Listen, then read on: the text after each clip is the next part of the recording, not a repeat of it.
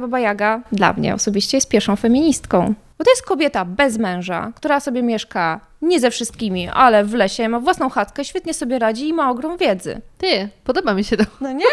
Fajnie jest być babą Jagą. Dlatego właśnie ludzie jej nie lubią. Dlatego jest brzydka, bo taki PR jej zrobili. Five, four, three, two, one.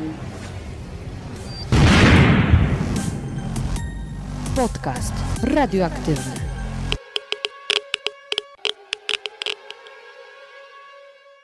Dzień dobry, dzień dobry. Ja nazywam się Małgosia Zmaczyńska, a ty słuchasz podcastu radioaktywnego, czyli luźnych rozmów na nietypowe tematy. Na wstępie chciałabym Wam bardzo, bardzo, bardzo serdecznie podziękować za wszystkie wiadomości, a także oznaczenia na Insta Stories, które pojawiły się po ostatnim odcinku podcastu, w którym bardzo wyraźnie dawaliście mi znać, że cieszycie się, że podcast wrócił, że poniedziałki znów są wyjątkowe, że macie co robić zmywając naczynia, jadąc samochodem, e, biegając, chodząc na siłownię robiąc cokolwiek, co zazwyczaj robicie słuchając mojego podcastu.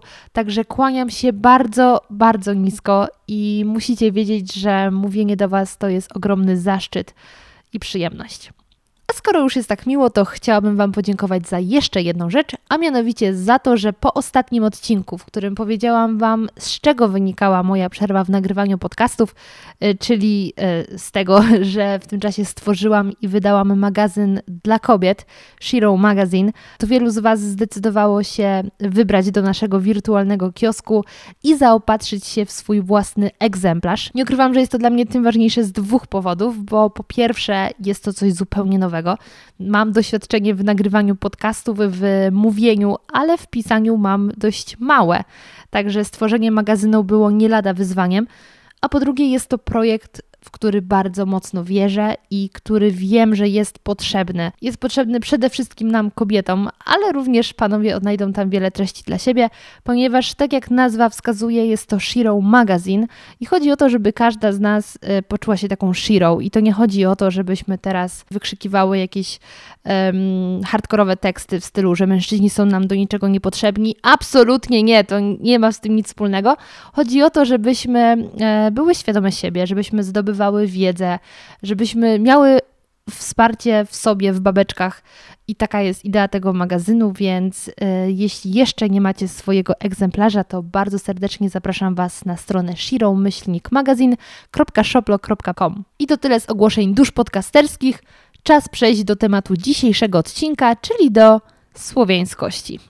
Moim gościem jest Wiktoria Korzeniewska, która prowadzi bloga oraz Instagram o nazwie Slavic Book, na którym opowiada o książkach poświęconych tematowi słowiańskości. Z dzisiejszego odcinka dowiecie się wiele nie tylko na temat naszej rodzimej mitologii, na temat słowiańskości i Słowian, ale również o Rosji. Więc już nie przedłużając, bardzo serdecznie zapraszam Was do wysłuchania naszej rozmowy. Dzień dobry, dzień dobry. Moja droga, niezmiernie miło mi Ciebie powitać. Cześć. E, z dwóch powodów. Po pierwsze, jestem bardzo ciekawa naszej rozmowy e, po małym wprowadzeniu, które zrobiłyśmy sobie e, poza kamerą i w sumie już żałowałam, że nie włączyłyśmy tej kamery. A drugi powód jest taki, że to będzie pierwszy odcinek po bardzo długiej przerwie. I nie ukrywam, że ja długo myślałam o tym odcinku, w sensie stresowałam się, bo. To jest nasz dwie. No widzisz, tylko każda z innego powodu. Y, ty, był to twój debiut. Tak, dokładnie, tego typu. Dokładnie. A ja się stresowałam tym, że kurczę, tak dawno nie nagrywałam, że ja nie wiem, czy jeszcze to potrafię. W sensie, no nie, sprawdzimy, włączyć... czy ja w ogóle umiem w to, a ty czy jeszcze? czy. Doskonale, to będzie jeden wielki test. Dobrze, yy, zacznijmy więc od tego, dlaczego się tutaj, yy, droga Wiktorio, znalazłaś. A znalazłaś się dlatego, że prowadzisz na Instagramie konto, które jest pokłosiem bloga, bo chyba blog był tak, pierwszy. Blog był pierwszy. Blog był znaczy, pierwszy. Wszystko powstało naraz. A, czyli okej, okay. czyli najpierw nie było nic, później było wszystko. Dokładnie. No, tak, tak powstała Ziemia, podoba. Bardzo mi się podoba to porównanie. Prawda? Um, prowadzisz konto o nazwie Slavic Book, mhm. w którym na którym opowiadasz o książkach poświęconym słowiańskości, Słowianom. Jak to tak, można by określić? To, to, są książki z motywami naszej rodzimej mitologii, czyli tego wszystkiego, co się działo przed chrześcijaństwem. Mhm.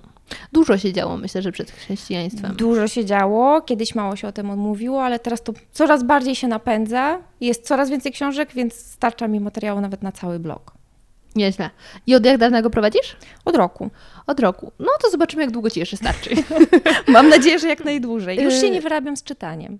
A widzisz, ale też myślę, że faktycznie czasy sprzyjają teraz prowadzeniu takiego bloga, chociażby zainteresowanie słowiańskością widać po Wiedźminie, który już nie Też. tylko opanował Polskę, ale świat. Aczkolwiek to jest taki chybotliwy temat, bo są ludzie podzieleni. Lecimy z kontrowersją od razu. Jedni uważają, że Wiedźmin jest słowiański, drudzy mówią, nie, tam nie ma tak dużo tego. Jakby Sapkowski czerpał z mnogości różnych wierzeń i mitologii, ale nie będę się za bardzo wypowiadać, ponieważ ja jeszcze całego Wiedźmina jako książki nie przeczytałam. Obejrzałam serial, w serialu faktycznie pojawia się Strzyga i Kikimora, ale na przykład y, obiecałam moim wszystkim obserwatorom i czytelnikom, że ja przeczytam całego Wiedźmina i zrobię analizę wszystkich tomów, gdzie tam jest słowiańskość. Ja to dla nich sprawdzę. Ej, to my się za szybko spotkałyśmy. Jeszcze, Co ja teraz wrzucę na nagłówek? Nie mogę powiedzieć, że ej, Wiedźmin nie jest słowiański. Nie, słuchajcie, kończymy tę rozmowę. No trochę jest. Ale jeżeli mogę polecić tu inny podcast, który super opowiada o Product Wiedźminie. placement? Przepraszam. No dobra, lecisz. E, Słowiańskości świetnie opowiada o tym, czy Wiedźmin jest słowiański, czy nie. Także A, bardzo kojarzę, polecam. bo te słowo kości jest wy, wyróżnione dla tak, mnie w nazwie. tak, tak. Okej. No to już wiecie, gdzie się dowiedzieć więcej, ale musimy jednak trochę pogadać, bo wiesz, to tak trochę głupio teraz zrobić product placement. No ale chyba nie tam. będziemy gadać tylko o Wiedźminie. No nie, nie, nie. Bo poza Wiedźminem są inne książki. Ale zaczęłaś od tego, że w Wiedźminie pojawiają się dwie postaci, Strzyga i kto? Kikimora. Kim one były? Strzyga mm, według Wiedźmina jest... y, Mam spoilerować? Tak, tak, tak, tak, tak, tak. E, No jest to stwór, który e, powstał z nienarodzonego dziecka. Matka została pochowana, była w ciąży i dziecko się rozwinęło i zaczęło straszyć cały dwór. Czekaj, czekaj, ale to jest część naszej mitologii? Nie, nie, to jest Wiedźmin. No, kazałaś mi spoilerować. A, okej, okej, ale bo powiedziałeś, że tam pojawiają się takie dwie postacie, które Kikimora nawiązują- też się pojawia. To są takie, w Wiedźminie pojawiają się potwory, tak? Y, Sapkowski jakby mm, zainspirował się e, naszą słowiańską mitologią i y, po prostu je wchłonął, ale to jest jego własna interpretacja, tak? To te dwie postacie były czym inspirowane? Co ze, tej mitologii słowiańskiej sprawiło, że można powiedzieć, że te dwie postacie były inspirowane? Znaczy, y, chyba nie rozumiem pytania. Nie, no bo powiedziałaś, że w Wiedźminie właśnie jest strzyga i... Jakby pojawiają się motywy, o to mi chodziło. Dobra, że motyw. Strzyga i Kikimora są motywami z naszej rodzimej mitologii. Czyli w naszej no, rodzimej mitologii... Je, są strzygi jest- i są Kikimory. Okej. I czy w mitologii te strzygi faktycznie wzięły się z tego nienarodzonego dziecka, czy to już jest akurat interpretacja? Są bardzo różne interpretacje. Mhm. I tak naprawdę powiem szczerze, że ciężko mi znaleźć jedną wersję, bo e, w książkach czytam jedno, e, natomiast y, nie wiem, z opowiadań moich dziadków słyszałam in, coś innego i z opowiadań jakiejś innej babci słyszę coś innego i po prostu to jest zbiór różnych wierzeń. W każdym regionie myślę, że ta inter- interpretacja jest zupełnie inna. Okej, ale ogólnie strzyga jest postacią, e, postacią negatywną. To są jakieś zmory takie. Tak. Okej. Zmora jest już czymś innym. Zmora przychodzi do ciebie w nocy, siada na tobie jak śpisz i cię dusi. Jak ci jest ciężko rano, to znaczy, że siedziała na tobie zmora. To jest świetne wytłumaczenie tego, jak za dużo zjemy i mamy ciężki sen na żołądku, więc siedziała nam zmora na żołądku. Mm, no, powiem ci, odwiedza mnie. Wiesz, mnie też, szczególnie po chipsach. W chipsach już o tym rozmawiałyśmy. Okej, czyli w ten sposób Sapkowski nawiązuje do tej słowiańskości. To nie jest, że Z tego, co widzę na razie, w, ty, w tym, co przeczytałam, to tak. Okej. No dobra, no to mm, z, teraz właśnie stoję na rozstaju dróg. Czy zacząć od tego wątku słowiańskiego stricte, czy od twojego wątku? Więc chyba zacznę od twojego wątku, Dobra. czyli skąd się u ciebie wzięła fascynacja tą słowiańskością? Mm, Od pierwszej książki, e, którą przeczytałam z własnej woli, bo jak byłam bardzo malutka, to nie znosiłam czytać. To była moja największa zmora. E, I później sąsiadka podrzuciła mi książkę o domowiku. E, Nie ma tej książki wydanej po polsku, była to książka rosyjska. I Ja ją całą wchłonęłam y, i po prostu mnie to strasznie zachwyciło. I co to była za książka? O czym ona opowiadała? Ona opowiadała o przygodach domowika. I kto to jest? Mm, To jest takie małe stworzonko, e, też pochodzi z naszych wierzeń e, rodzimych i jest i w rosyjskich wierzeniach, i w polskich. To jest opiekun naszego domu. I jak się o niego dba, Wyobraziłam sobie takiego małego pieska, który biega i się opiekuje. bardziej wygląda jako taki stary dziadek. A. Niektórzy uważają, że są to nasi przodkowie, którzy się nami opiekują. Okej. Niektórzy mają inną wersję. E, Ale jak e, o niego dbasz, czyli zostawiasz na przykład okruszki, talerzyk z mlekiem, no to on ci pomaga. Jak śpisz, to on tam się poopiekuje, coś tam poukłada. E, Broni też domu pod wszystkim złym, ale jeśli o niego nie dbasz, to jest słabo. Albo jeśli ma uczulenie na laktozę i nie dałaś mu dobrego mleka. Tak, we współczesnym świecie.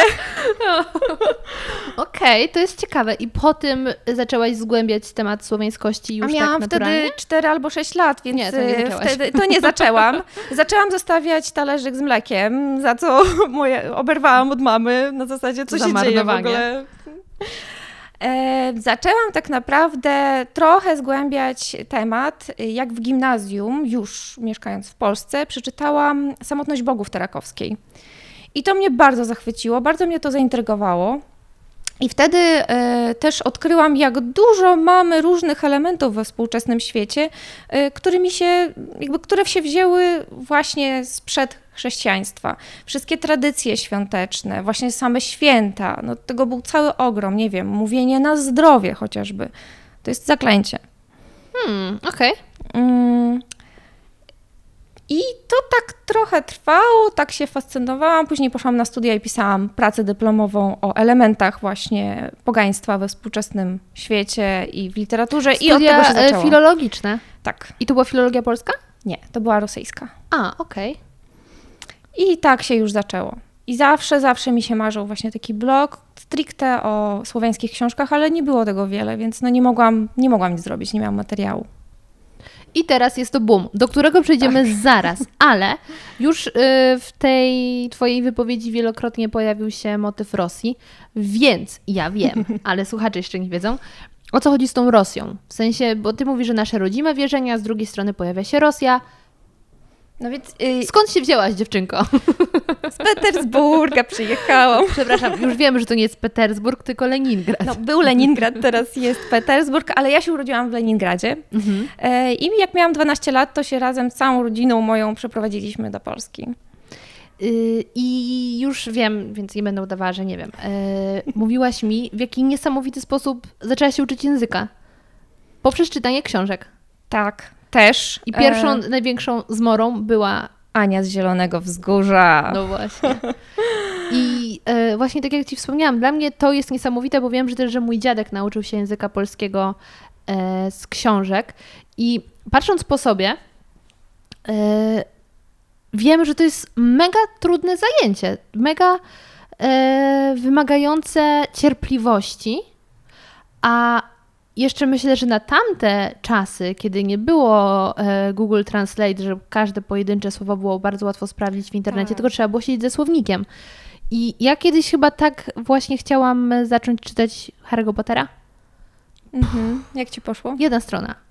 Potem stwierdziłam, nie warto. E, więc ogromny szacunek. Ja się po prostu bardzo uparłam. Jakby pomagały mi nie tylko książki. Bardzo mi pomogło to, że ja mieszkałam w samej Polsce, więc wszyscy wokół mówili po polsku. E, moi rodzice też zastosowali technikę wyrzucenia z gniazda, czyli właściwie pierwszego dnia po prostu wypuścili mnie na podwórko. A i który to był rok? 99, 8. Mhm. E, więc na podwórku już dzieciaki były zafascynowane, co to za dziewczynka, która nie mówi po polsku. Teraz to jest bardzo powszechne, że ktoś przyjeżdża, szczególnie z Ukrainy, ale wtedy to było bardzo dziwne, dla wszystkich to było ciekawe. No i to była taka nauka, czy wiesz co to jest? Nie wiem, huśtawka. No i tak po kolei, po kolei. Oczywiście telewizja też pomagała. Z każdej strony po prostu wpływał ten polski. Bo też warto powiedzieć, że ty w jednej czwartej jesteś Polką? Tak, mam dziadek. korzenie. Mój dziadek Tak, jest Polakiem. E, które słowa były dla Ciebie największym zaskoczeniem? Czy jeszcze w ogóle pamiętasz jakieś takie słowa, które nie mogłaś uwierzyć, że naprawdę znaczą to, co znaczą? Hmm. Albo bawiły Cię swoim brzmieniem? No i to będzie bardzo śmieszne, e, bo pukanie do drzwi No. po prostu e, wprawiło mnie w ogromną konsternację, bo pukać po rosyjsku to oznacza puszczać bąki. Okej. Tak. Poker face, bo usłyszałam to w szkole na lekcji i w ogóle nie wiedziałam, jak mam się zachować. Nie znałam tego przykładu. W ogóle y, mam odcinek o Rosji. Rozmawiam Mhm. tam z Natalką, która studiowała w Moskwie, ale ja wciąż o tej Rosji wiem relatywnie niewiele. Jesteśmy tak zamerykanizowani, y, tak zachodni można powiedzieć, że wiemy co słychać w Hiszpanii, we Włoszech, tak jak podcast ostatnio zrobiłam o włoskich idiomach nawiązujących do jedzenia. Ale co w tej Rosji jeszcze to tak nie bardzo. Poza tym, że em, początek roku miał, byłam przerażona tym, że Putin chce nam zrobić wjazd na house. To, to niewiele słychać o tej Rosji. No to jest właśnie pi- pierwsze pytanie, jakie dostaję. Co z Putinem? No jest. No, no jest, no nie wiem, nie mieszkam tam już bardzo długo, więc nie wiem. A jest coś, za czym tęsknisz rosyjskiego, czego ci tutaj brakuje? Bardzo tęsknię za Petersburgiem, bo to jest takie miasto poezja. Idziesz ulicami, jakbyś czytała wiersz. E, Brakuje mi muzeów, brakuje mi opery, teatrów. To tego mi bardzo brakuje. Nasze tutaj lokalne nie dają rady. warszawskie. Dają radę, ale to jest coś zupełnie innego. No i brakuje mi mentalności rosyjskiej. Opowiadaj.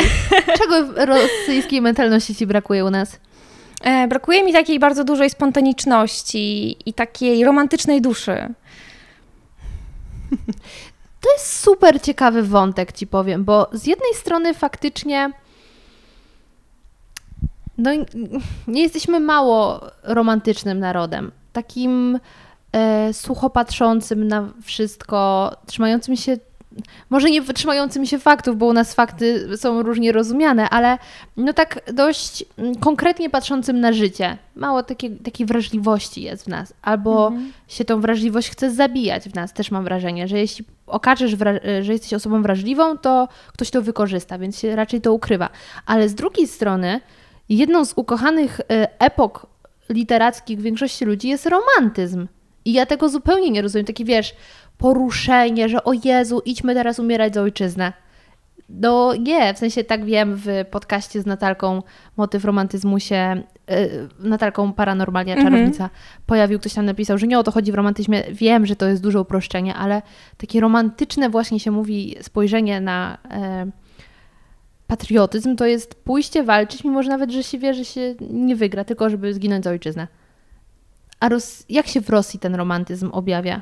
Wiesz, ja ci też e, za dużo nie powiem, ponieważ ja się stąd wyprowadzi- stamtąd wyprowadziłam, jak miałam 12 lat, więc moja wizja Rosji też jest ogromnie taka wyidealizowana i romantyczna, bo to jest moje dzieciństwo.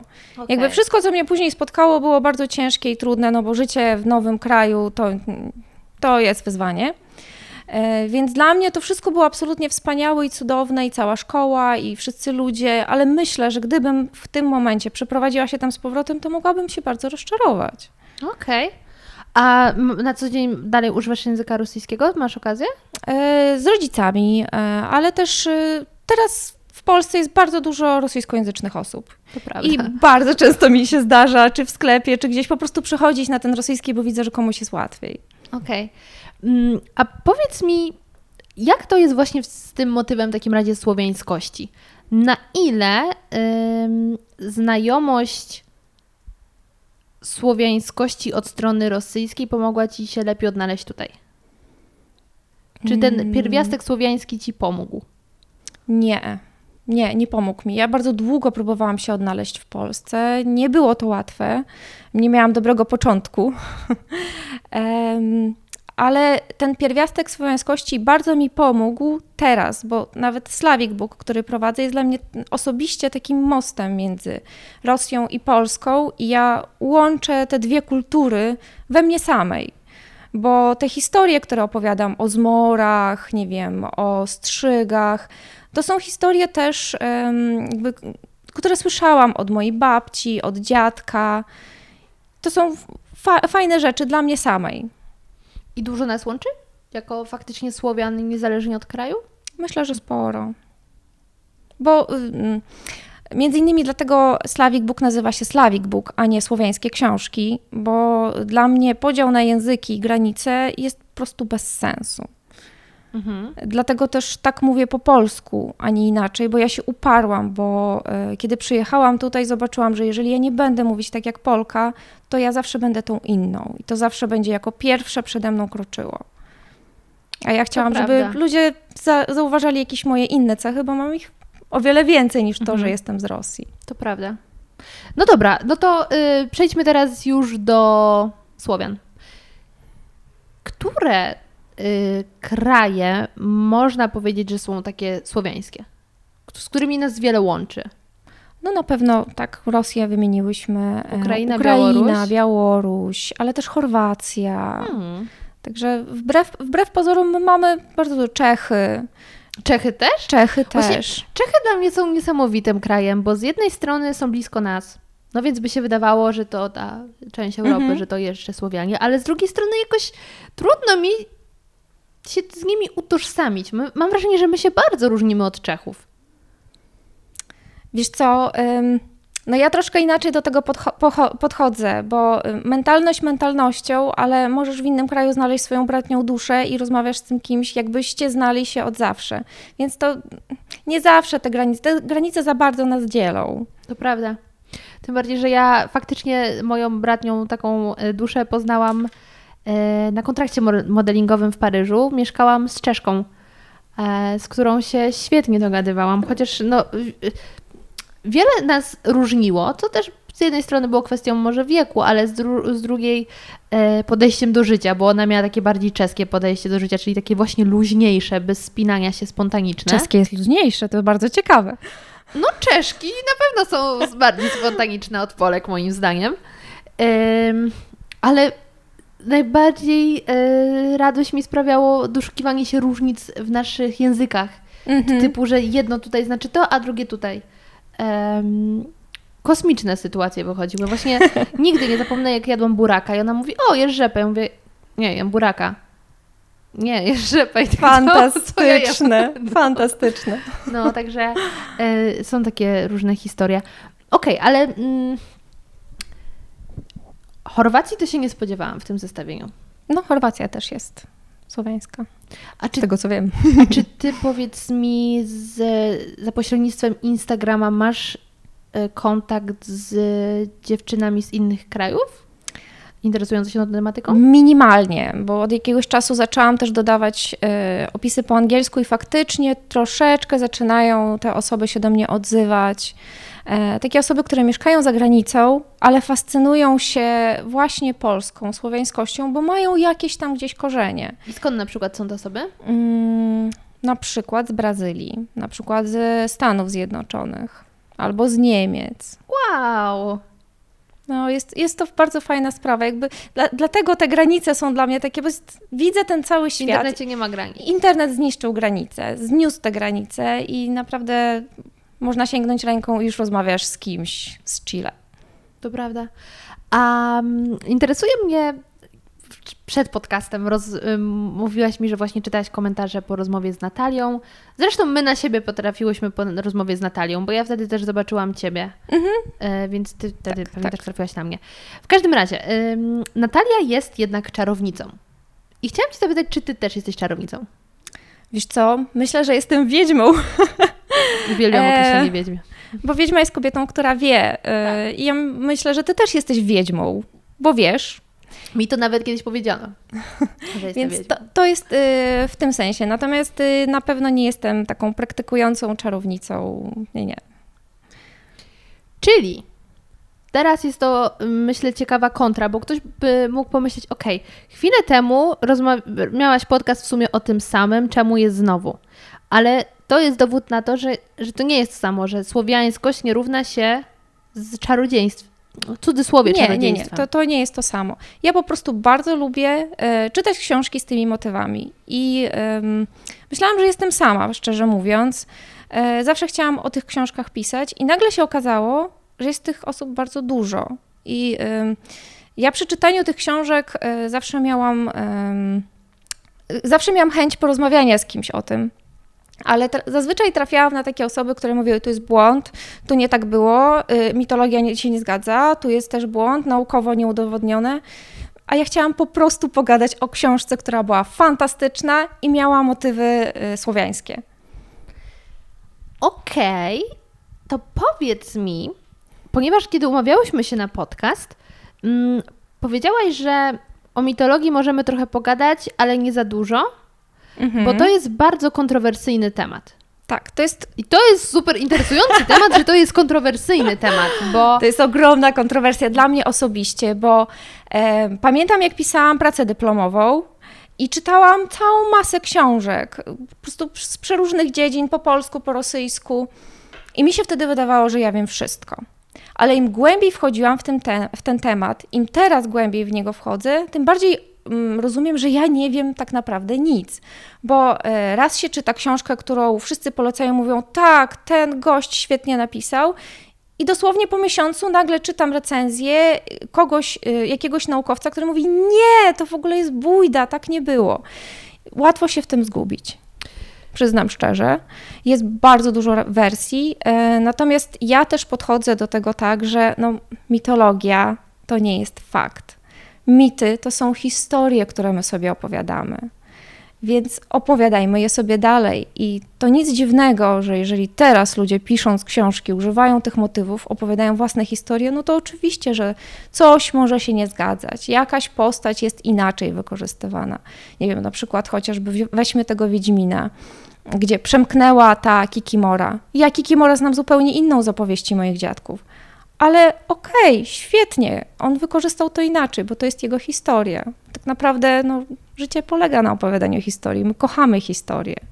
Ale to jest super y, interesujące, bo faktycznie jak mamy mitologię grecką albo rzymską, mhm. jakoś tak, to no, wszyscy właściwie wiemy, jak to było. Są książki, które przeczytasz, no to wiesz.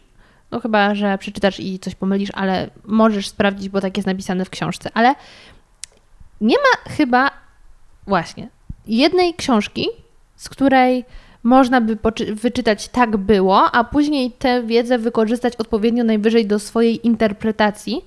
Tylko to jest tak, że ludzie sobie opowiadali te historie i to właśnie historie, bo tak jak mówi, że naukowiec mówi, że to się nie zgadza, no to jak e, rozmawiałam z paroma archeologami czynnymi, to dowiedziałam się, że w ogóle tak naprawdę nie mamy prawa nic wiedzieć o, o naszych przodkach, bo nic się nie zachowało. Więc nie wiemy nic. e, dlatego ja osobiście strasznie się czasami w tym gubię. Muszę zaprosić archeologa. Zaproś koniecznie. Z przyjemnością przysłucham tego podcastu. Wiesz, kiedyś o tym myślałam. To, to jest ten punkt, kiedy coś mi popchnie, żeby to zrobić. Okej, okay, to na pewno archeolog będzie, ale to jest w ogóle ciekawe, że w takim razie nic nie wiemy o naszych przodkach. Czyli nie wiadomo, czy był Mieszko. No. Mm. Może nie będę się wypowiadać, bo zaraz, to nie moja dziedzina. Zaraz dojdziemy do tego, że Ziemia jest płaska. Ale okej, okay. no właśnie, bo chodzi o to, że te wszystkie historie są opowiadane, przekazywane. Tak jak kiedyś, zanim było pismo, wszystko się opowiadało, przekazywało, a wystarczy zagrać w głupi, głuchy telefon, żeby zorientować się, jak po trzech osobach y, tak. historia wyjściowa się zmienia. Dokładnie tak. A jeszcze zazwyczaj wiele tych historii poznaje się, jak jest się dzieckiem. To przecież dziecko też zapamięta inne rzeczy, które mm, najlepiej zapamiętamy to, co wywołało w nas silne emocje. Mhm. I połowę historii możemy w ogóle nie pamiętać, ale tą jedną rzecz, która nas poruszyła, zapamiętamy, więc później dalej ją opowiadamy, pomijając całą resztę. Dokładnie tak. Y, ja w ogóle wychodzę z takiego założenia, jeżeli chodzi o te wszystkie mity i jedną wersję, że ja jestem zmęczona czepianiem się. Mm. Ja bym chciała po prostu cieszyć się tym, co mamy i cieszyć się tymi y, książkami, które są pisane współcześnie. One są fantastyczne i są tak naprawdę te historie opowiadane na nowo. I fajnie by było tą słowiańskość, skoro ona wreszcie została wykopana z tego kurzu i zapomnienia i znowu rozkwita... Archeolodzy. To ty powiedziałaś. To powiedziałam. E, to po prostu wtłaczać w ten, w ten nasz nowy świat i dostosowywać. To w jaki sposób, Twoim zdaniem, tą słowiańskość można wykorzystać w obecnych czasach? Ym, o, na przeróżny sposób, chociażby, y, i to będzie bardzo modne podejście, y, jeżeli chodzi o dbanie o środowisko, o przyrodę, no bo przecież przyroda jest ogromnie ważna, o też przebywanie przy, w naturze. Przytulanie się do brzus. Tak, Cudowne. zdecydowanie. No. Okej, ale Rozumiem, że znasz temat przytulania się do drzew. byłam, praktykowałam. ale okej, jak to faktycznie można w takim razie wykorzystać? Że co, że wiedząc, że w lesie występują, kto występuje w drzewie według, y, w lasach według mitologii? Jakie stworzenia? Na przykład leszy. Leszy? Leszy. Leszy jest opiekunem lasu. I jak będziemy grzeczni, nie będziemy śmiecić w lesie i łamać jego gałązek i tak dalej, to on się nami zaopiekuje i się w lesie nie zgubimy. Ale jeżeli będziemy rozrabiać, to może być ciężko, bo poplącze nam ścieżki. O, i to mnie przekonuje na przykład, żeby nie śmiecić. To jest, serio, to jest spoko. Bo o to chodzi w mitologii też. Mitologia, te wszystkie historie, które opowiadali nam przodkowie, to są wskazówki, jak, y, jak się kierować, jak postępować w życiu. Chociażby ta zmora, o której wspomniałyśmy. Chodzi o to, żeby po prostu nie jeść za dużo chipsów. To się nie sprawdza. I wtedy nie było chipsów. Tak. Zmora nie mogła wtedy o tym wiedzieć. Wtedy nie było chipsów. Ale hmm, takie spojrzenie na mitologię, że to jest em, dawanie pewnych wskazówek, jak żyć, opowiedzianych w sposób, który jest po prostu atrakcyjny, bo może nam e, rozpisać listę dziesięciu przykazań. Oczywiście nie nawiązuję teraz do religii, bo dekalog też y, to jest po prostu 10 zasad, nie musi być religijnych, ale 10 zasad jak żyć. Mhm. No ale jak widzę taką kartkę z dziesięcioma podpunktami, to myślę, Jesus, no ale nie. W sensie jak coś mi się nakazuje, to ja od razu nie chcę. Ale jeśli do tego doda się jakąś opowieść, czyli storytelling, do którego Dokładnie. mówiłaś, że uwielbiamy słuchać historii, to to zaczyna być atrakcyjne, jak, bo też przecież nasz mózg myśli obrazami. Więc jak sobie widzisz lesz, Leszego? Leszego, no to sobie tak jakoś fajnie. Naprawdę mega mi się to podoba w tym wydaniu. Ty tak patrzysz na całą y, mitologię? Myślę, że tak. Sobie wy, wyciągam to, bo mm, faj, fajnie jest widzieć, co jest za, za sceną, za sceną tych historii. Tak jak na przykład kołysanki, już bardzo dużo nie ma tych kołysanek, ale dokopałam się kiedyś, już ich niestety tekstów nie pamiętam, ale dokopałam się do takich starych kołysanek, bo kołysanki są po co? To jest ta Dziecko zasnęło. też, ale to jest tak naprawdę pierwsza wiedza wtłaczana e, w, dzie w dzieciaka, żeby on wiedział, jak się zachować, jak coś się dzieje i tak dalej. Nie kładź się na skraju, bo spadniesz, e, bo przyjdzie szary wilk, czyli bój się wilka, tak? To już jest niebezpieczeństwo. To są bardzo proste zasady. Fun fact, słuchaj. Jakiś czas temu byłam u mojej koleżanki, która, nie wiem, z, z temat zszedł na jakąś kołysankę, którą jej mama śpiewała w dzieciństwie i jej chłopakowi je, jego mama... Czekaj, czy teraz dobrze mówię? Jej mężowi jego mama też śpiewała. Oboje Aha. znali tą kołysankę i tak mówię, że co? I zaczęli mi śpiewać tą kołysankę i tak siedzę i mówię, nie znam. I faktycznie jedyna śpiewana historia, którą kojarzę z, z dzieciństwa, to jest z Popielnika na Wojtusia. Mhm. To to nie jest zbytnio radosna piosenka, którą kojarzę. No nie. I skiereczka mruga. I w końcu tam ktoś ginie chyba na końcu, nie? Iskierka gaśnie, tak. Chociaż powiem ci, bajeczka była sobie raz królewna. Ale wydaje mi się, że to nie jest jakiś stary tekst. Nie, To- to, to- mi babcia śpiewała. Ale Babcia to jest jakby... stara. Przepraszamy babcię. E, Ale chodzi mi, że to nie jest jakiś taki wiekowy, że nie ma kilku wieków, że nie A, a pochodzi. ty znasz jakieś takie? Tak, w Rosji jest. To proszę.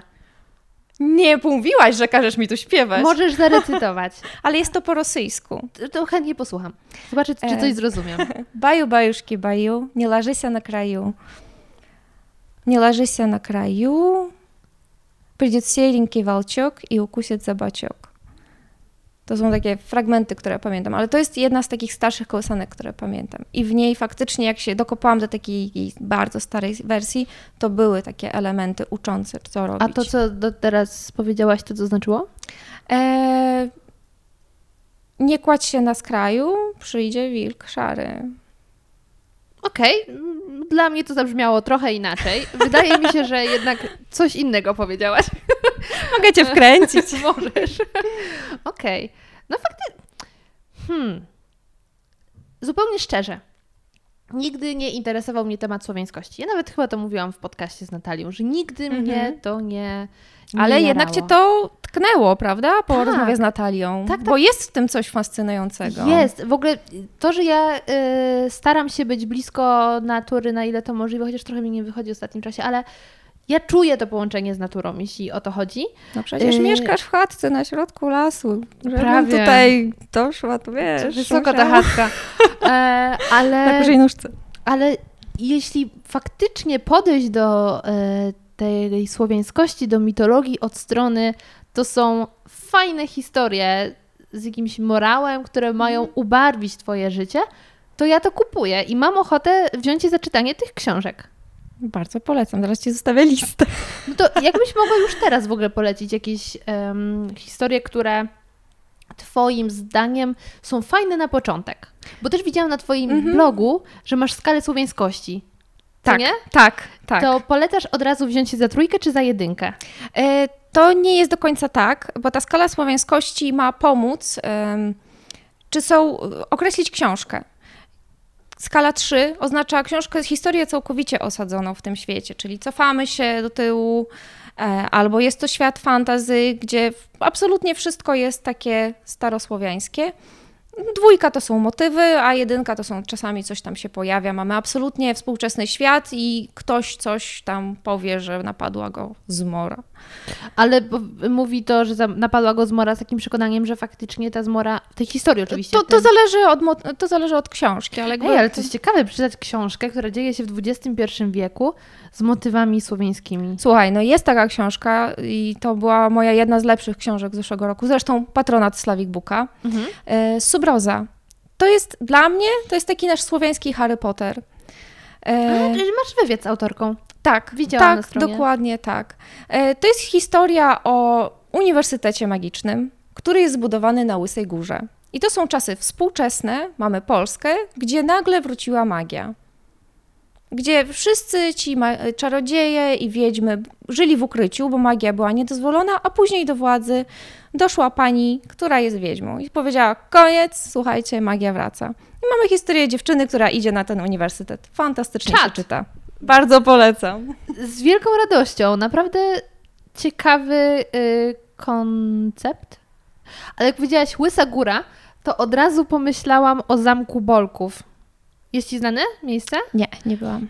Y, Zamek Bolków, jeśli się nie mylę, jest na Dolnym Śląsku. I y, tam odbywają się mm, takie sabaty. O, proszę. Tak, tylko tak mm, sabaty w rozumieniu, że tam goci się spotykają chyba, wiesz? I są takie mm, imprezy. To jest ciekawe. No.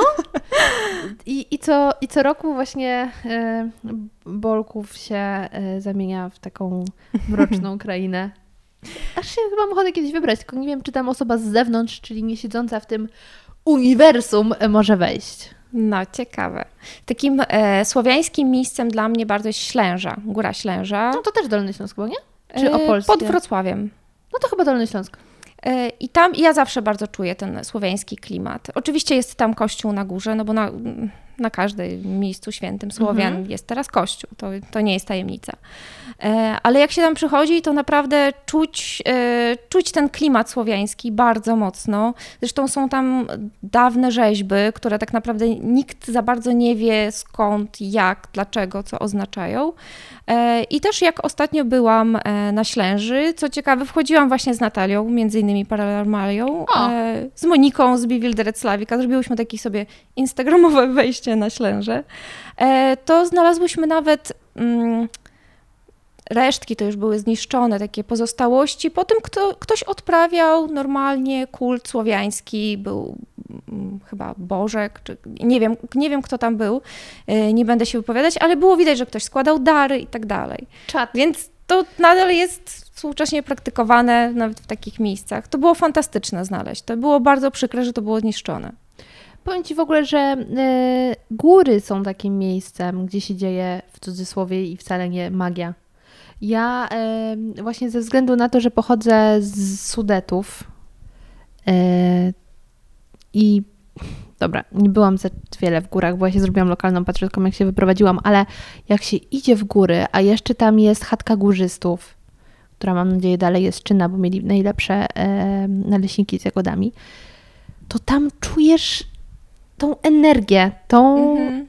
to coś. Ale to jest takie, właśnie ta bliskość jest piękne, przyrody. no. To, to jest to. To, To jest, jest dokładnie cudowne. to. Ale na Ślęża się muszę wybrać, bo ona jest super blisko. Bardzo polecam. I mnie y, i wejście nie jest aż tak strasznie trudne. To nie jest jakaś mega wysoka góra. Zaraz mnie dziewczyny wyklną, jak to usłyszą, że wejście nie jest trudne. A co? Nie było tak easy? Wiesz co, zgubiłyśmy się. Zgubiłyśmy się na Mm, bardzo prostym tak? e, szlaku, ale uznałyśmy, że to wszystko przez Leszego, tak. No właśnie, gdzie te papierki wrzucałyście? Wiecie, że to jest mandat min- 50 Ups. zł. Nauczyłam cię, no. A kolejnym takim super słowiańskim miejscem, które odkryłam e, niedawno i które właściwie istnieje nie- od niedawna, e, jest Owic. Co Grodzisko Owic i tam jest też jedyne e, Muzeum Mitologii Słowiańskiej. Jakie to to, jest w ogóle jest pod Stargardem Gdańskim. Mhm.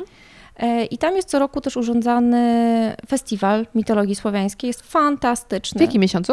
W sierpniu. O Jezu, jedziemy. Na pewno się wybieram. Totalnie jedziemy. Tak, już teraz będzie trzecia edycja i jest świetnie. Jest to tak. To jest festiwal i dla laików, i dla takich już bardzo zajaranych. Tak. Każdy nauczy się czegoś. Tam są warsztaty, są wykłady, są inscenizacje obrzędów, e, warsztaty tańca, lepienia, śpiewu, plecenia, wszystkiego. Trzydniowa impreza fantastycznie jest. Spotkania autorskie też są. Taki Woodstock. Taki Woodstock słowiański, tak. A powiedz mi, teraz przyszło mi do głowy takie pytanie, czy w Rosji zainteresowanie tą rodzimą historią jest większe? Z tego co wiem, to tak. I też jest e, o wiele większy dostęp e, do wiedzy. Bo jak te wiele, wiele lat temu pisałam tą pracę dyplomową e, na studiach, to w Polsce strasznie było mi ciężko znaleźć cokolwiek takiego fizycznego jak książka. A jak pojechałam sobie do Petersburga, to stanęłam przed całym regałem i mogłam wybierać. Mm. I też jest dużo powieści, o wiele więcej jest powieści z takimi motywami. A czy to wynika trochę z tego, bo ja nie wiem, nie wiem do końca jak jest w Rosji, snuję takie domysły, czy że Rosjanie są mniej y, zamerykanizowani?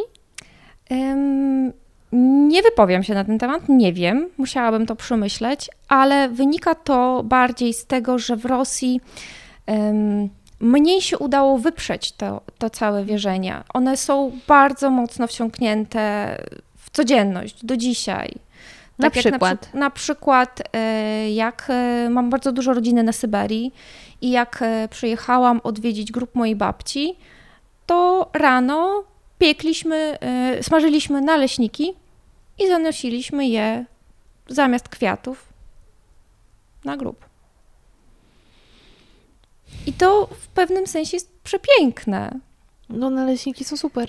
Tak, to prawda. Ale to jest trochę dziwne pytanie, ale czy później te naleśniki się jakoś fajnie zawija? Tak na przykład jakoś oz, ozdobnie, czy To za- się kładzie? To zależy, można kłaść. W mojej rodzinie się wszyscy kładli jeden na I drugi. co się później z tym robi? One tak zostają? Ale tam, tam jest tam dużo wron. Okej.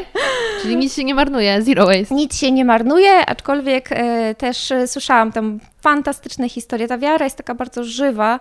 Na zasadzie jakaś moja ciotka opowiadała, a bo umarł ten mój mąż, ale przychodził, no co noc walił do drzwi, no i w końcu zaniosłam mu tą wódkę. Już nie przychodzi.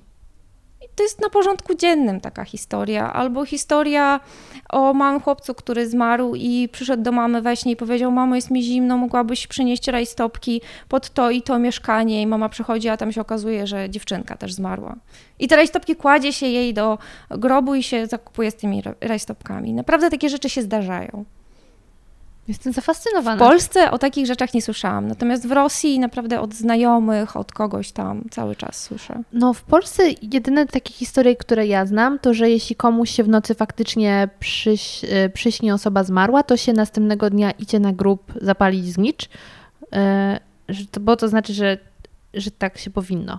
Ale nie słyszałam jakiejś takiej historii, żeby się zanosiło faktycznie jakieś takie dary, powiedzmy. W Polsce, w Polsce nie widziałam nigdy jedzenia, ale znicze też są słowiańskie. Opowiadaj. Znicze tak naprawdę mają wskazywać drogę duszy.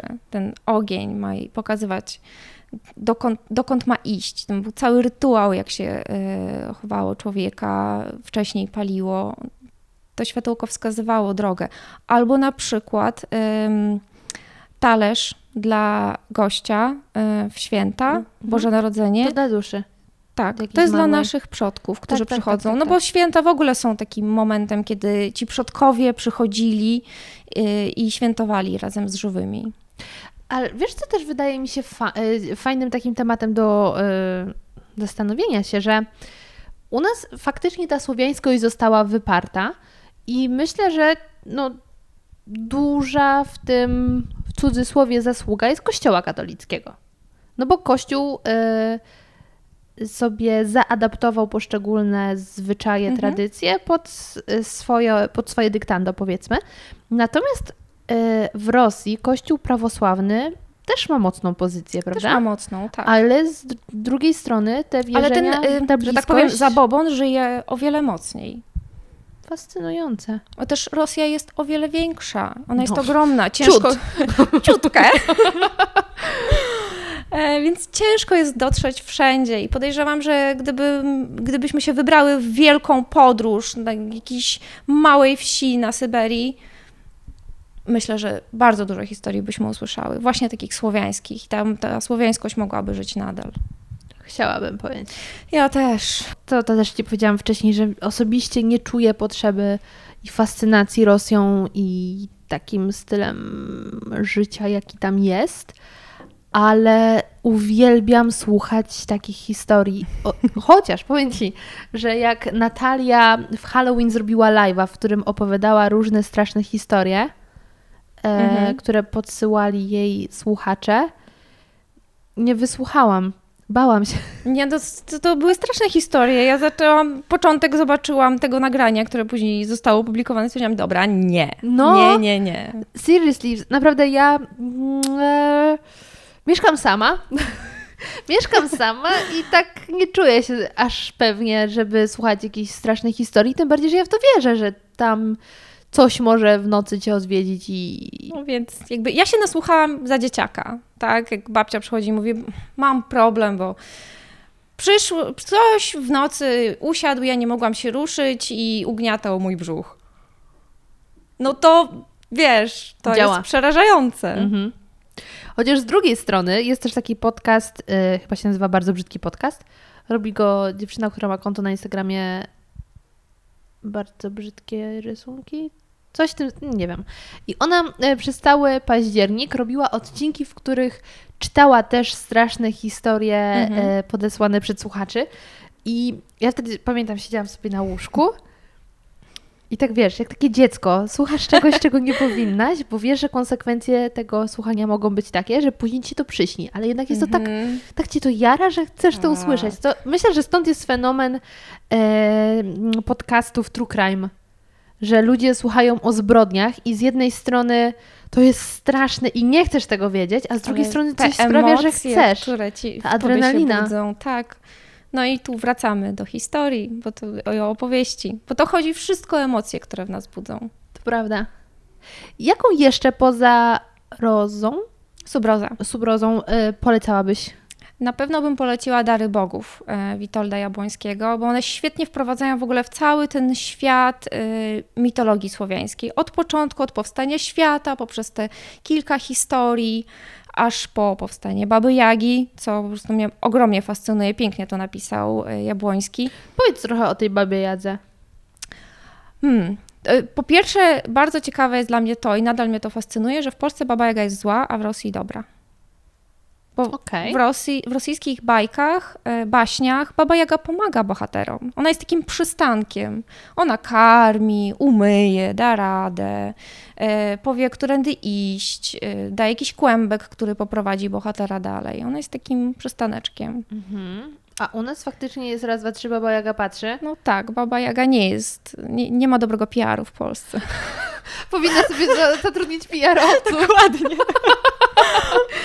Ale y, ja nie wiem, czy to może trochę nie jest też zasługa Jasi Małgosi, bo mi się wydaje, mnie się wydaje, że postać stamtąd, ta zła kobieta, to też się ją nazywa taką babą Jagą, mimo że to zupełnie inny No, świat. Tak, to są baśnie, jeżeli dobrze kojarzę, to niemieckie, ale w Rosji też mamy e, taką historię. Jasie I- Małgosie? Tak, i tam Jak też... Małgosia jest po rosyjsku? Nie pamiętam. A w ogóle Nie jest odpowiednik jakiś Małgorzaty, czy po prostu Małgorzata to Małgorzata? Nie wiem, nie powiem ci teraz. Okej. Sprawdzę. Sprawdzimy to. Okej, czyli, czyli jest złą postacią. To, to mi trochę. Yy, zaskoczyło mnie, jak na kursie języka włoskiego, na który chodzę, yy, rozmawialiśmy o trz- święcie Trzech Króli. Że we Mhm. Włoszech jest to ważne święto, w przeciwieństwie właściwie do Polski, gdzie to jest dzień wolny od pracy i to wielu nas cieszy. E, Ale jakoś aż tak się hucznie tego nie celebruje. Natomiast sz- 6, listop- e, 6 stycznia mm, do dzieciaków we Włoszech przychodzi postać. Tak jak do nas przychodzi Mhm. Mikołajki 6 z grudnia, e, tak przychodzi mm, do dzieciaków we Włoszech 6 stycznia. I to jest kobieta. Właśnie bardzo brzydka babcia. Baba Jaga włoska? Włoska baba Jaga, którą teraz kurczę nie pamiętam jak się nazywa. Widzę, widzę jak ona siedzi e, na schodkach na tej swojej chatce na kurzej łapce i pije espresso. Totalnie to widzę. Nie, lepiej, słuchaj. Blisko. Właśnie chodzi o to, że ona jest zła, ale też dobra. Bo jeśli zachowujesz się dobrze, to ci przyniesie prezenty. A jak się zachowujesz źle, no to wiadomo, że dostaniesz węgiel. To tak jak z naszą polską rózgą. Yy, tak, tak, tak, tak, że właśnie u, u nas jest rózga, u nich jest węgiel. Co też babeczka nam wytłumaczyła, że chodzi o to, że w Polsce jest faktycznie mnóstwo lasów. No więc zrobić rózgę jest A. łatwo. Świetne. A tam się daje węgiel, no bo aż tak by z... Fantastyczne. I to są takie, wiesz, drobnostki, Słuchaj, ja z mojego dzieciństwa kojarzę, że jak się, jak się źle zachowywałam, to dziadek Mróz jakby groził tym, że nie przyniesie mi nic. To No trochę widzisz, źle świadczyło widzisz. Rosji. Trochę tak. Z drugiej strony, po co ci węgiel, nie? No, Chociaż rodzicom możesz prawda. dać i zapalić. No No, dobra, słuchaj, historia, zwrot z akcji jest taki, że jesteśmy właśnie przyzwyczajeni do tego, że Mikołaj zostawia mu się ciastko i mleko. Mhm. Zresztą mleko temu Tak, stworkowi tak, też. tak, domowikowi. Słuchaj, z tą babą Jagą włoską jest o wiele lepiej, bo jeśli nie byłeś do końca grzeczny, a dalej chcesz dostać prezent, to dzień przed trzeba przygotować miskę makaronu i lampkę wina. Fantastycznie! Genialne! Po co komu mleko i ciastka, jak, Jak można będę jeść się chciała przebranżowić, to ja już wiem, kim zostanę. Włoską babą Jagą. Ty, ale jacy ci Włosi są genialni, w sensie To jest zobacz, genialne. jesteś dorosłym człowiekiem, wydałeś hajs na prezenty. Po co ci mleko i ciastko? Dostajesz wino i makaron. Super. Genialne. Także każdy kraj ma jakieś swoje wierzenia. No i ta zła postać też się pojawia, chociaż ona bywa też dobra. No to właśnie Baba Jaga rosyjska taka jest, że ona niby jest ta straszna i Bo brzydka jej- i taka, tak, no. ale z drugiej strony pomaga. E, I też bardzo mnie fascynuje ta wersja w ogóle. Dlaczego Baba Jaga jest brzydka? Bo tak naprawdę Baba Jaga dla mnie osobiście jest pierwszą feministką. Bo to jest kobieta bez męża, która sobie mieszka nie ze wszystkimi, ale w lesie, ma własną chatkę, świetnie sobie radzi i ma ogrom wiedzy. Ty, podoba mi się to. No nie? Fajnie jest być Babą Jagą. Dlatego właśnie ludzie jej nie lubią. Dlatego jest brzydka, bo taki PR jej zrobili, żeby żadna inna dziewczynka nie szła. Gdyby Baba Jaga była piękna, to każda by chciała taka być. Mhm. To Więc prawda. Baba Jaga ma garba, jest brzydka, ma kościaną nogę i tak dalej. Tak samo, słuchaj, byłam na zwiedzaniu Muzeum Polskiej Wódki, Mm. czy Muzeum Wódki. Koneser. Ko- koneserze dokładnie. I tam dowiedziałam się ciekawej historii, a mianowicie, że w tych miejscach, na- na tych, no to nie są dworki, bo to, to jest starsza historia, więc to nie były dworki szlacheckie, ale no, mm, w tych osadach gdzie produkowano y, wódkę, dostęp do miejsca, gdzie ją składowano, podobno tak, był ograniczony i klucze do tego miejsca trzymała stara panna. I co myślisz? Why?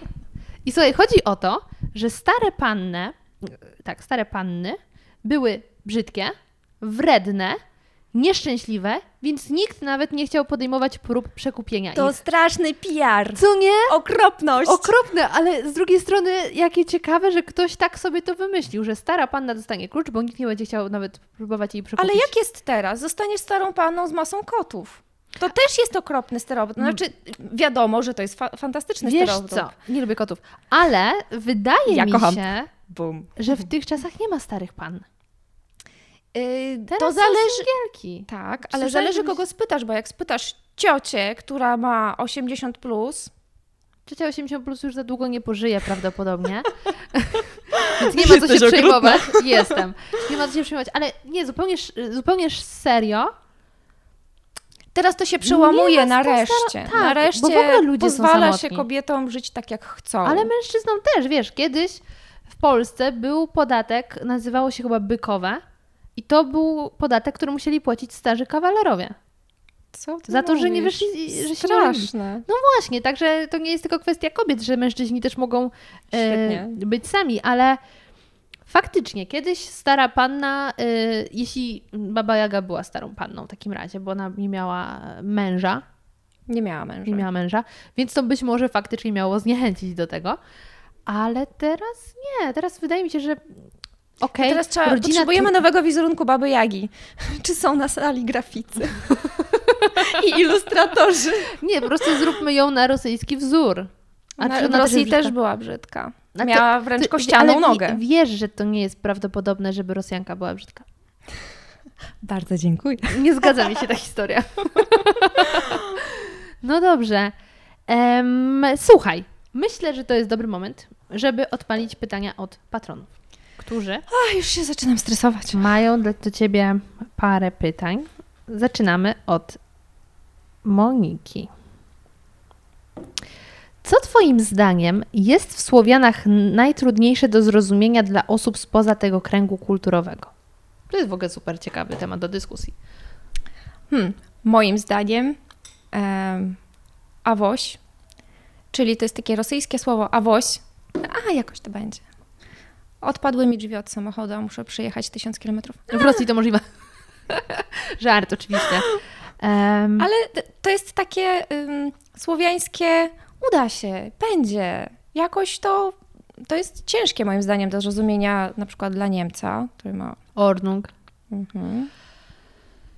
Ciekawe, powiem Ci, to by mi nie przyszło do głowy. To jest dla mnie bliższe jako Rosjanki, bo w Mhm. Rosji faktycznie to jest taka część y, naszej mentalności, że jakoś to będzie. Znaczy, też wydaje mi się, że w Polsce często się mówi, jakoś to będzie. Tylko takie podejście, jakoś to będzie, trochę mi się chyba z Amerykanami kojarzy. W sensie taki trochę. Mi w ogóle. A, a, bo, bo ja w tym doszukuję się takiego optymizmu.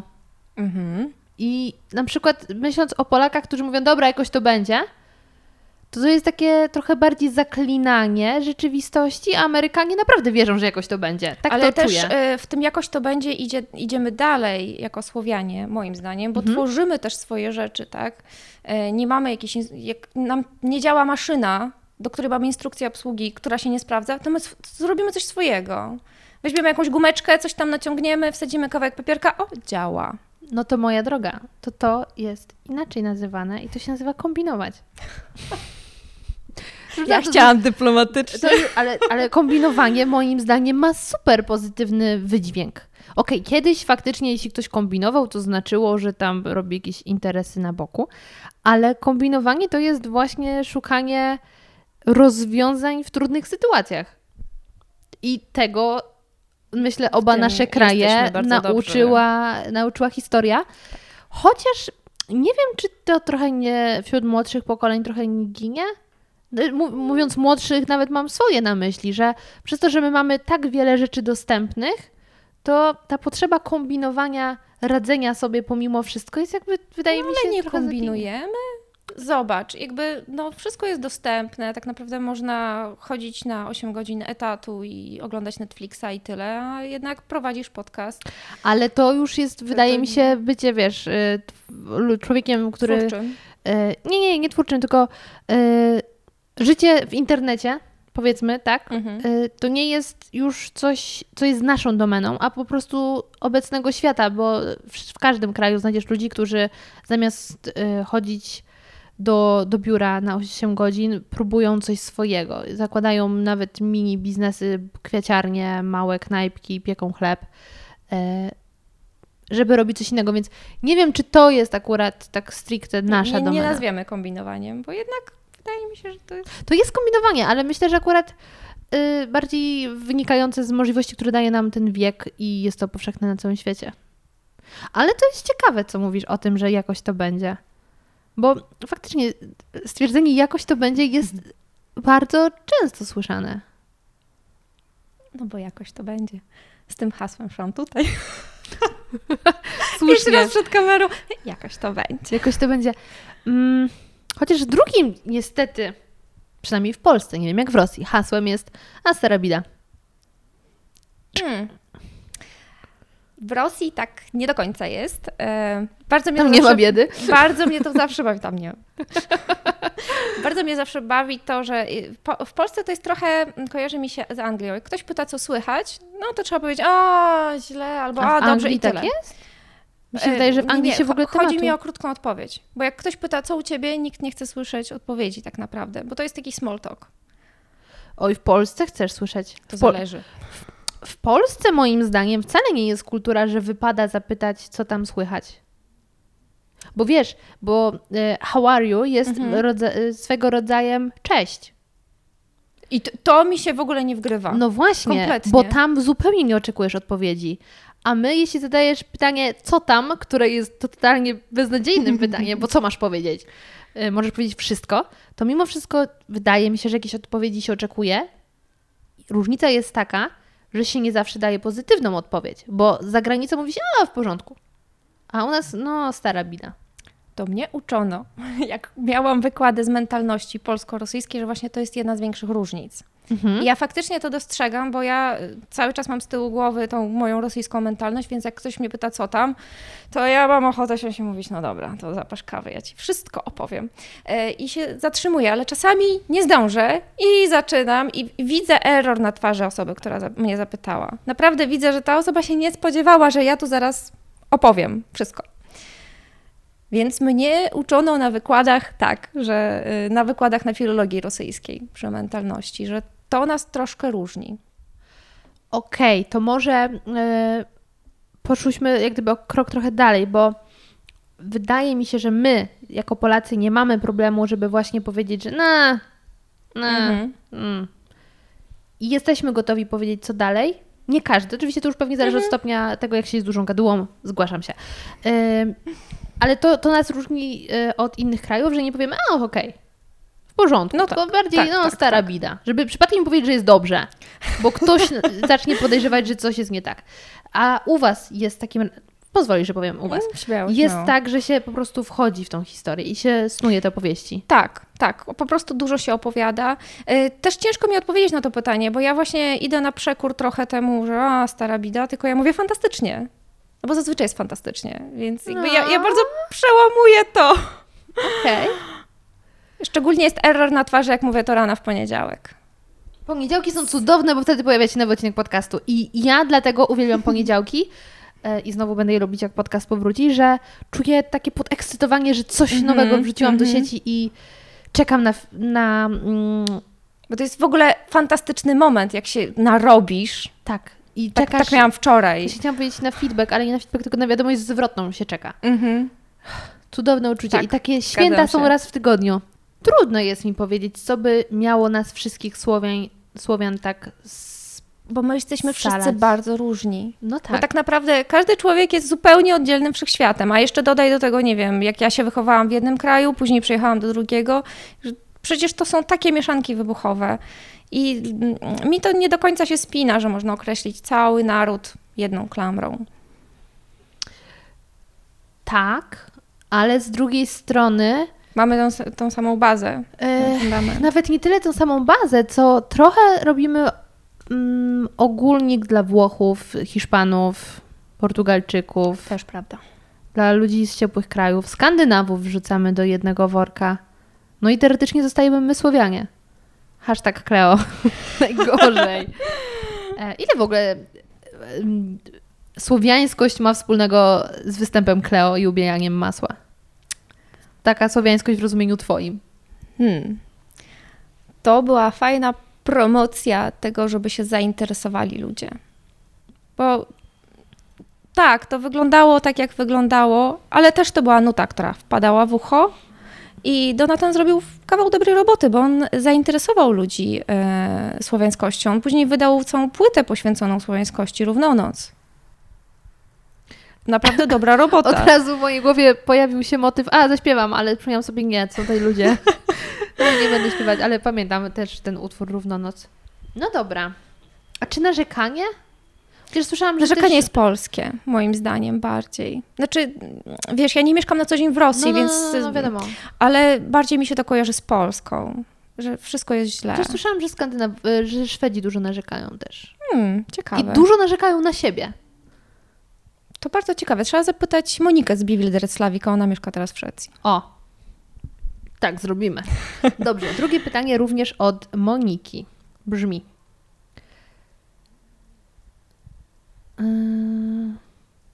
Chyba właściwie to omówiłyśmy przy pierwszym pytaniu, bo pytanie jest, jaka jest Twoim zdaniem najbardziej słowiańska cecha? Pytanie celowo trudne i ogólne, powiedzmy, że musisz coś wybrać.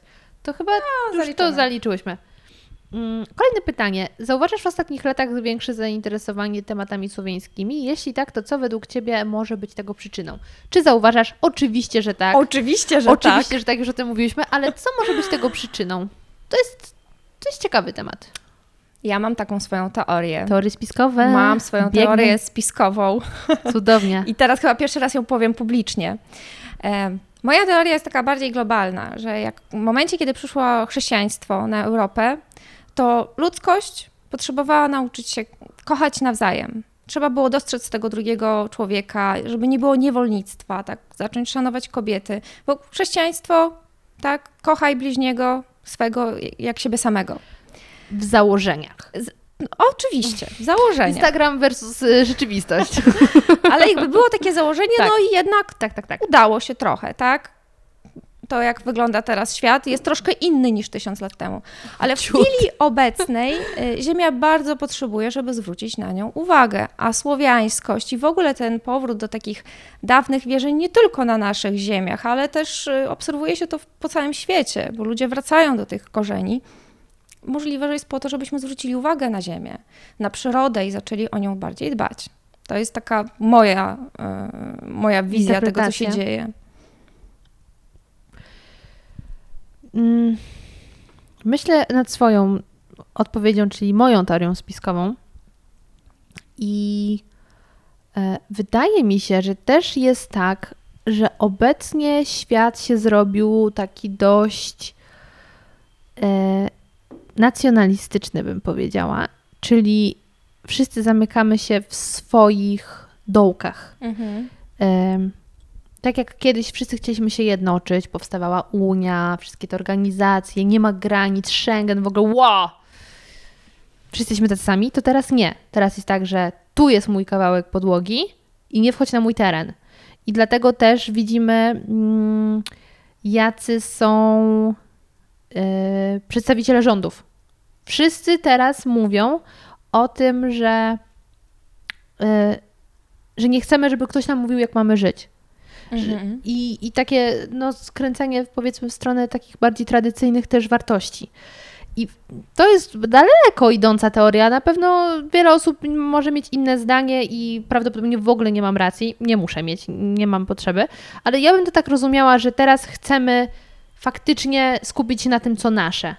I już nie, niekoniecznie źle, bo patrzymy na Amerykę, yy, na Zachód, jako też resztę Europy, Mhm. tylko chcemy się skupić na tym, co nasze. I dlatego też wracamy do tej Też kultury, żeby ją zacząć Możliwe, że czcić. to też jest kula śnieżna.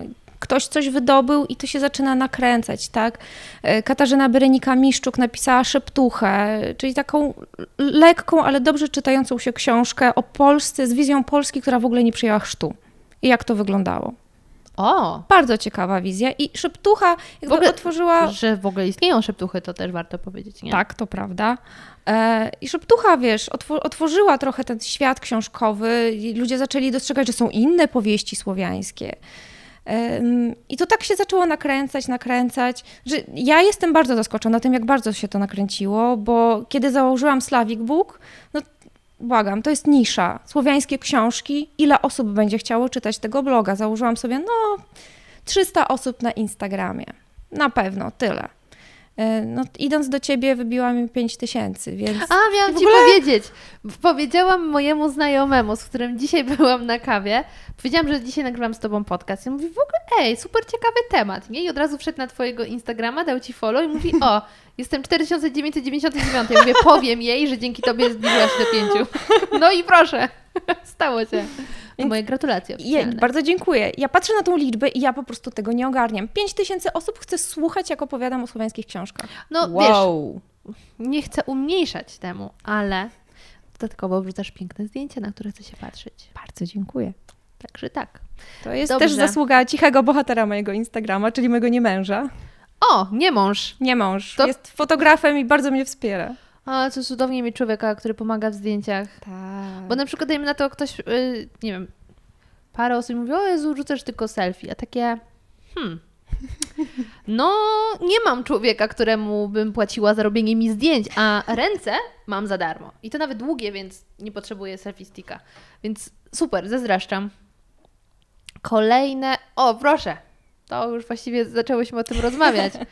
E, ostatnie pytanie od Moniki. Jak oceniasz wkład piosenki My Słowianie w promowanie słowiańskości? No, to tak- zaliczone. A tak bardziej serio, to jakie dzieła kultury uważasz za takie z potencjałem do zainteresowania innych słowiańskością? W Polsce ostatnio sporo mówiono o Wiedźminie, ale akurat książki nie są aż tak słowiańskie, jak wielu się wydaje. Ona wie. Ona wie, Monika wie wszystko. Z tego co wiem. Monika w ogóle e, zna język finlandzki, słuchaj. Co ty mówisz? To jest sztos, nie? Mówi językiem muminków. Tak. O, pokaż mi swoją muszelkę, nie? Jak to było w Muminkach. Y, Dobrze, to... Y, ojejku, przepraszam. Które dzieła kultury mają y, szansę tam... Jakie było pytanie?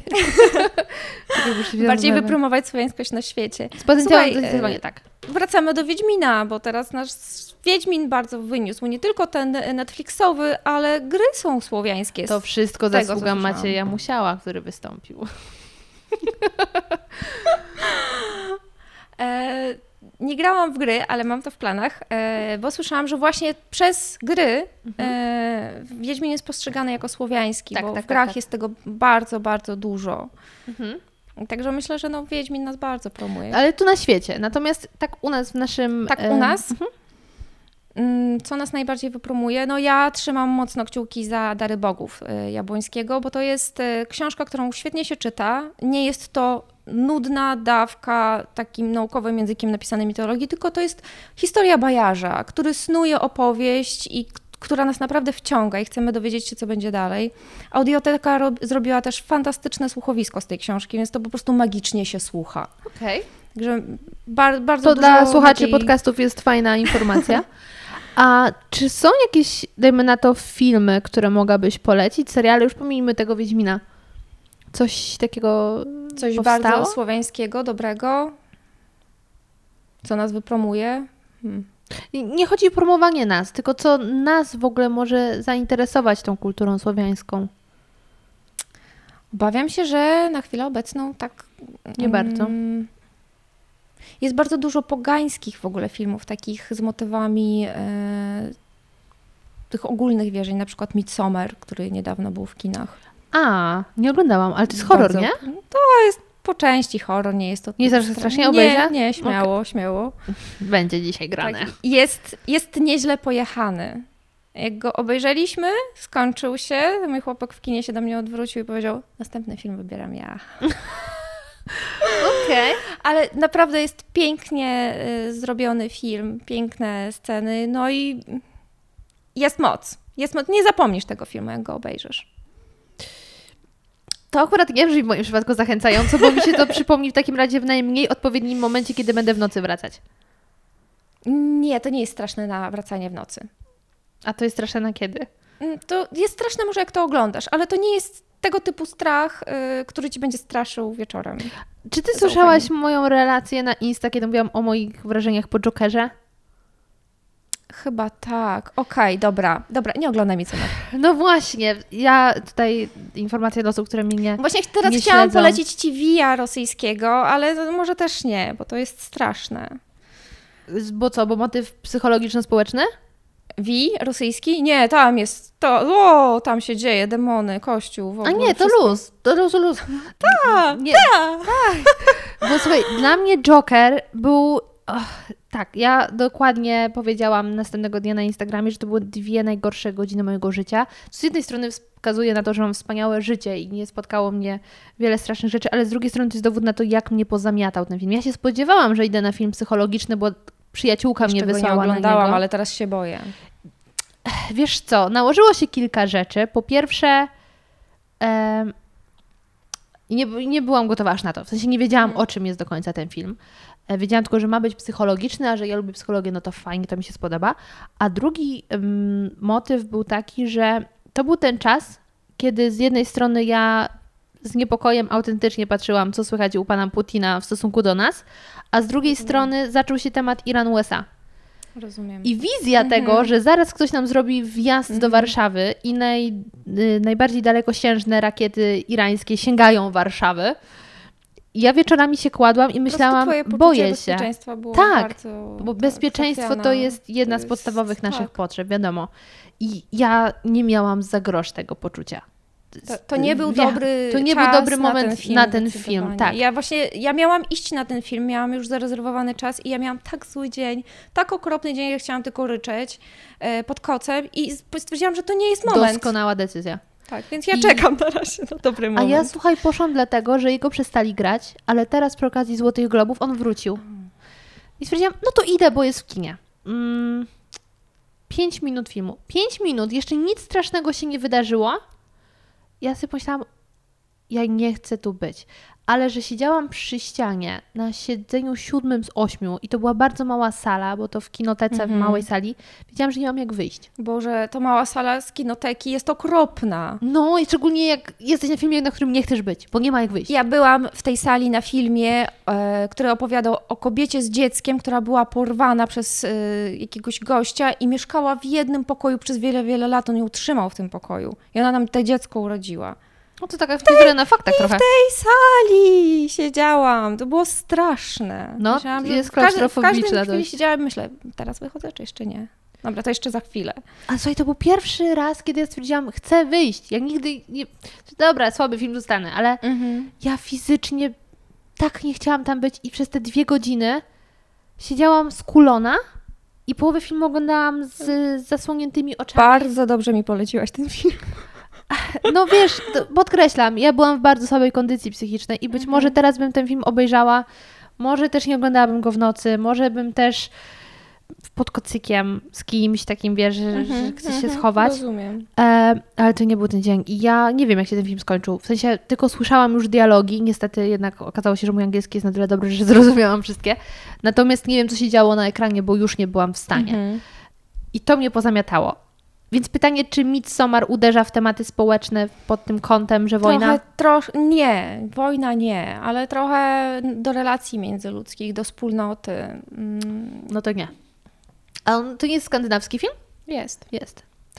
Powiem Ci, mam duży, dużą sympatię do kina, nie mogę powiedzieć skandynawskiego, bo o, bardziej znam produkcje e, norweskie. Norweskie, ale oglądałam dwa norweskie seriale i bardzo podoba mi się sposób narracji i jak się jest przyzwyczajonym do takiego amerykańskiego kina, które zazwyczaj, z którym zazwyczaj e, obcujemy, bo z serialami, to to jest takie super odświeżające. To jest zupełnie coś innego. W Tak. ogóle te wszystkie seriale, które nie są amerykańskie, Nawet hiszpańskie ciekawe. hiszpańskie. Jak się nazywał ten z rabunkiem na bank? Yy, Dom z papieru. Dom z papieru. Nie oglądałam. Nie oglądałaś? Fantastycznie. Narcos też nie oglądałam. W sensie zaczęłam oglądać Narcos. też nie oglądałam. Ale jeszcze przede mną. Chociaż Narcos nie jest chyba hiszpański, nie? Tylko tam też mówią po prostu po hiszpańsku, bo to, bo to Nie, e, nie- nie Ameryka powiem ci, nie. Czy w mitologii jest jakaś taka postać Jokera? Takiego człowieka, który jest zły, postaci, która jest zła po prostu, bo jest zła? Wydaje mi się, że w naszej mitologii nie ma kogoś złego, kto jest po prostu zły. Nawet nie ma piekła, więc ogólnie fantastyczna. Kula i dusza piekła nie ma. A propos tej naszej mitologii, powiedz mi, czy ty się orientujesz y, coś w mitologii y, skandynawskiej? No coś minimalnie, tak? Widać jakieś takie y, punkty spójne? Y, wspólne? Widać, widać. W ogóle we wszystkich mitologiach, jak sobie tak obejrzymy, to jest dużo punktów wspólnych. I jakby często się pojawia Bóg, który umarł i zmartwychwstał. Często pojawia się w micie ta sama konstrukcja, bo tak naprawdę no już, y, już od dawna mówiono, Jung o tym mówił, y, uczeń Freuda, że my wszyscy opowiadamy sobie tę samą historię. Etosy. Tak, tak. Wszystko tak naprawdę trochę się powtarza. Który nasz Bożek zmartwychwstał? Mówimy o mitologii oczywiście. A i zaraz pójdzie hejt, jak się pomylę. Dajemy Mm. Ci prawo do pomylenia się.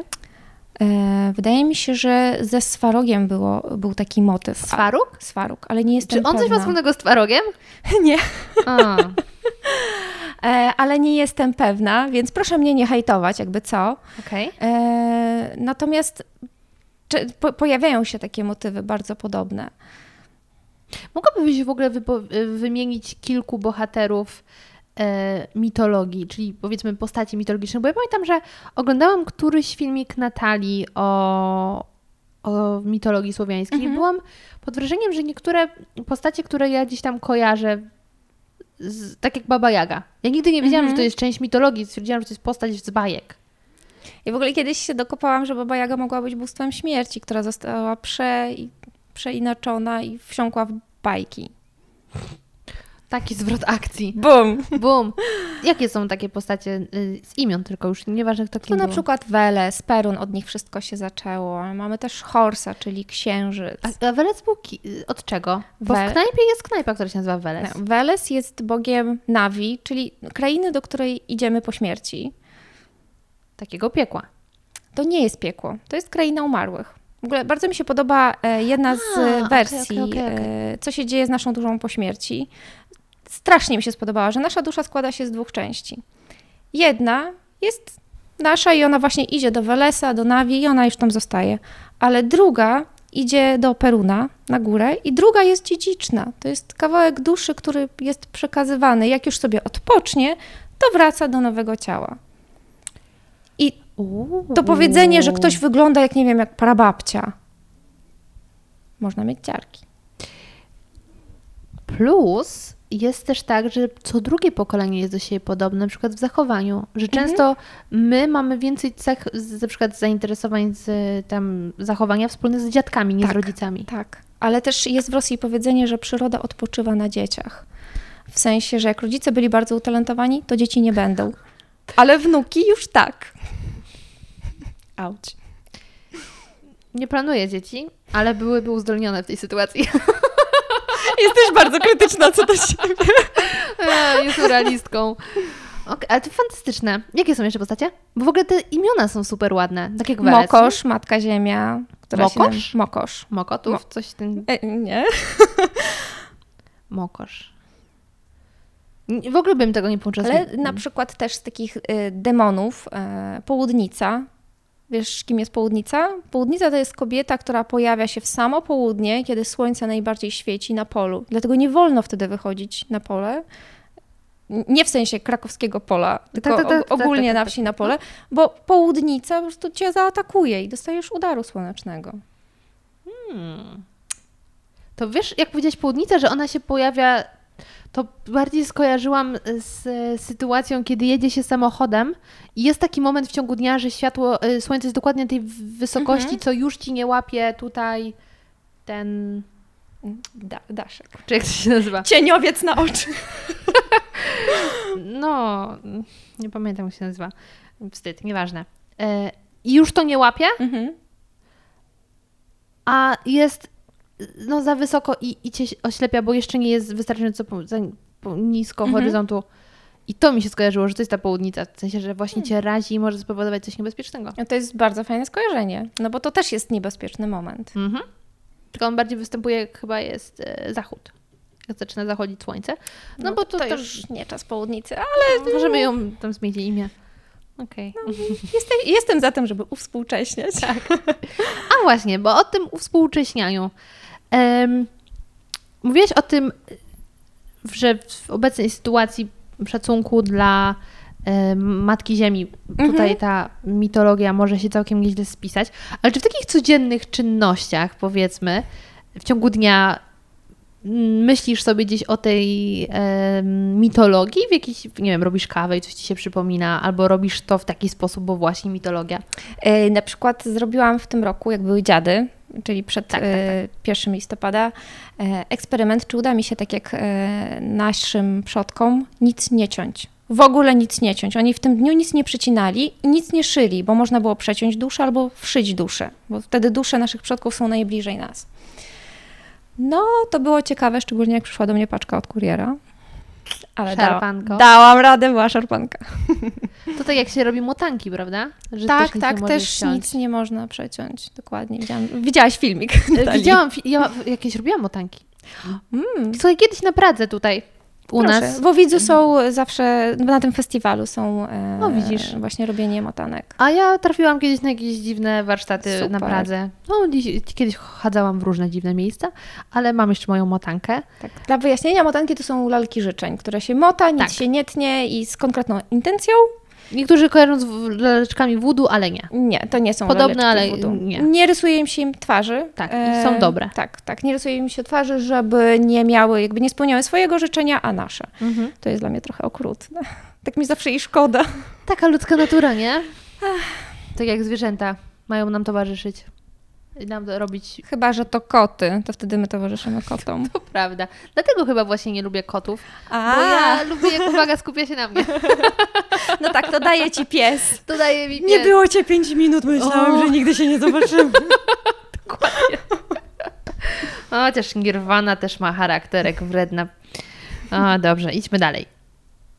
Mm, Pytanie od Mateusza. No to w sumie też już o tym rozmawiałyśmy. Dlaczego Słowianie dopiero od niedawna próbują podkreślać swoje pochodzenie?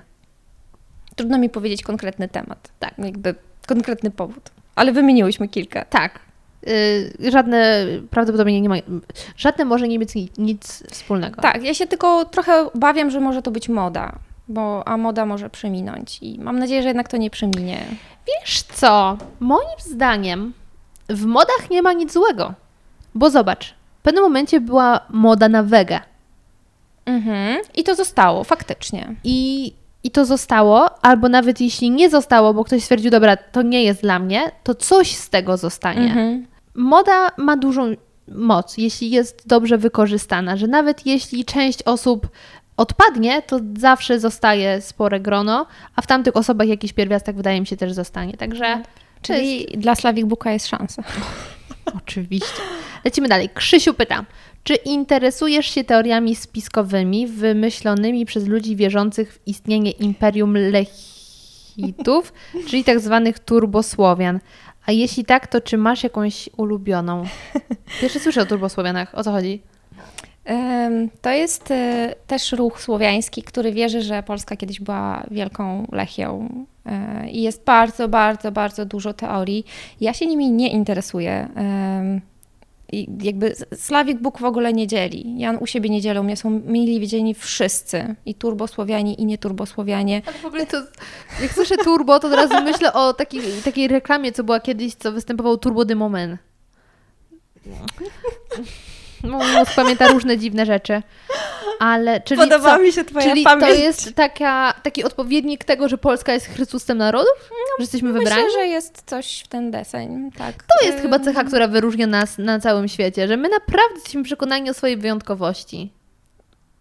Możliwe. Rosjanie, No, tak, wydaje mi tak, się, nie Rosjanie mają. Nie, tak. Oni są pogodzeni Oni po prostu są losem. wyjątkowi. Tak jak uwielbiam tego mema, jak ktoś pyta Putina, y, z kim graniczy Rosja.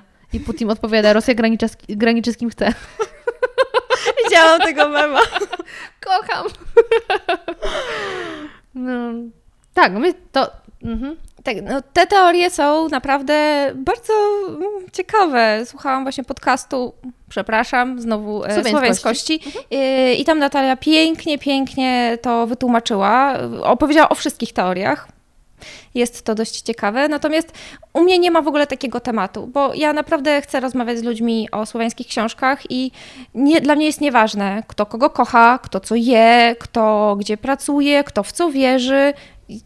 To miejsce jest otwarte absolutnie dla każdego, więc jak jest nagle jakiś hejt na turbosłowia, no to ten, ta osoba z tym hejtem jest wyprowadzana grzecznie za drzwi. Z przyjemnością posłuchałam tego podcastu, powiem Ci, Bardzo dowiedzieć ci się o co chodzi, bo e, ja po prostu lubię wiedzieć, wracając do tematu wiedźm. Lubię wiedzieć, lubię wiedzieć, żeby też y, poszerzyć mój punkt widzenia, że coś takiego ma miejsce. Mhm. Niekoniecznie nawet cz- czuć potrzebę, żeby się Obowiązkowo napisz do mnie o swoich wrażeniach. Obowiązkowo napiszę. Obowiązkowo. Natomiast obowiązkowo niekoniecznie będę miała swoją opinię na ten temat, bo znowu, to jest taka domena też naszych czasów, tak a propos tego, że wcześniej rozmawiałyśmy o tym, że teraz ludzie, każdy czuje się zobligowany do tego, żeby wyrazić swoją opinię na jakiś temat, bo to się wzięło stąd, że w pewnym momencie youtuberzy, blogerzy, wszyscy mówią, y, napiszcie w komentarzu, co sądzicie. Call to action. Call, dokładnie, To jest call to action. to jest call to, call to action znisz- zniszczyło internet, że nagle każdego zdanie było ważne. To zdanie tej osoby może być ważne dla niej, ale dlaczego dla mnie ma być ważne Mhm. zdanie tej osoby, jeśli na przykład dotyczy mojego życia? No nie. Dobrze, ale ja ci napiszę, napiszę ci co Tak, sądzę. obowiązkowo. Tak, obowiązkowo.